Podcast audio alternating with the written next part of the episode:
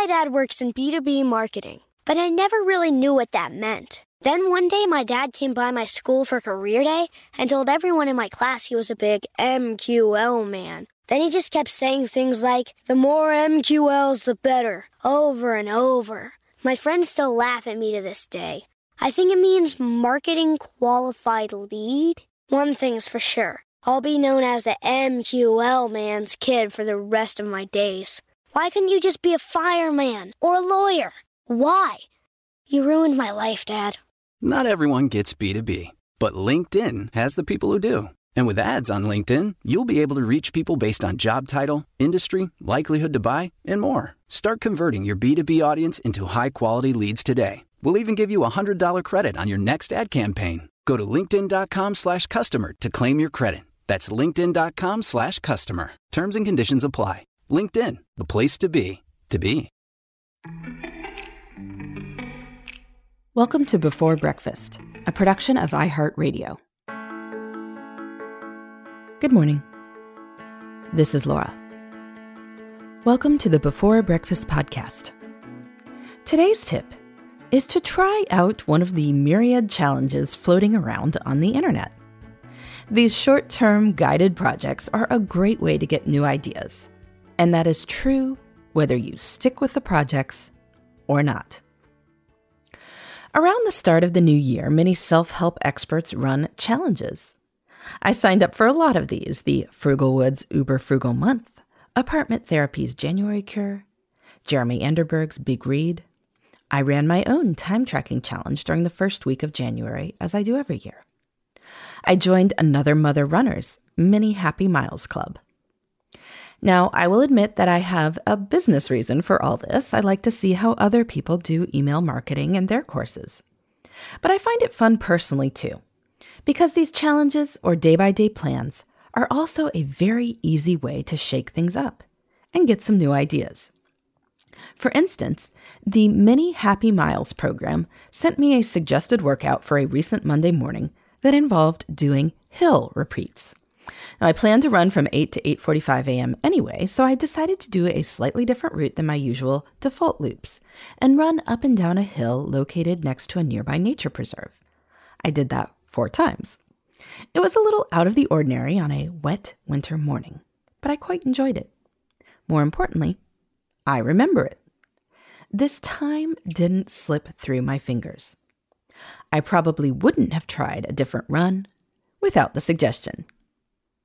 Now, I should be clear here I am not doing all the suggested workouts. In some cases, with the challenges, I'm not planning to do many of the suggested activities at all. For instance, I'm pretty frugal already, so I am not going to argue with my husband that he needs to comparison shop for eggs at three different grocery stores.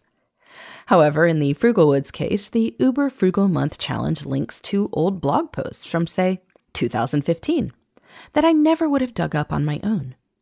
And these can be still entertaining to read and more upbeat and interesting to read while I'm feeding a baby than, oh, coronavirus headlines.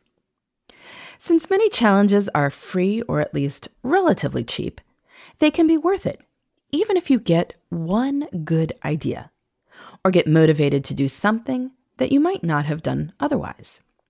Maybe you finally sort through that bin of old mittens or that overflowing junk drawer. Maybe you set up automated transfers to your retirement account. Well, that would be a huge win. Or maybe, like me, you just try a different workout. Now, I would caution that for all of this, you have to know yourself. I am perfectly happy to pick and choose from anything people tell me to do, guilt free. But if you know that you are going to feel bad if you don't do absolutely everything you are told to do in a challenge, then you should either skip these sorts of programs or choose just one to focus on at any given point. That way, you don't get overwhelmed. No one is going to clean out their entire apartment, save thousands of dollars, finish a new training program, and read War and Peace all at the same time. Or if you do, you should be hosting this podcast, not me. But if you're willing to take what you like and leave the rest, then there is very little to lose. So why not ask friends for suggestions or watch to see if people mention challenges on your favorite websites? you just might light a fire under yourself to go further with a project.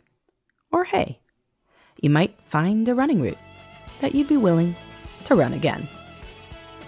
In the meantime, this is Laura. Thanks for listening. And here's to making the most of our time.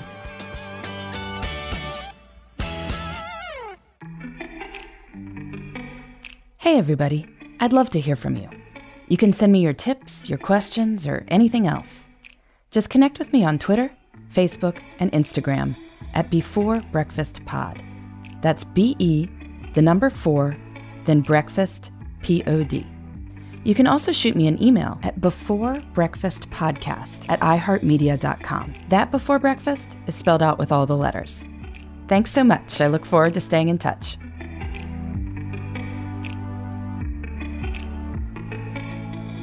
Before Breakfast is a production of iHeartRadio. For more podcasts from iHeartRadio, visit the iHeartRadio app, Apple Podcasts, or wherever you listen to your favorite shows.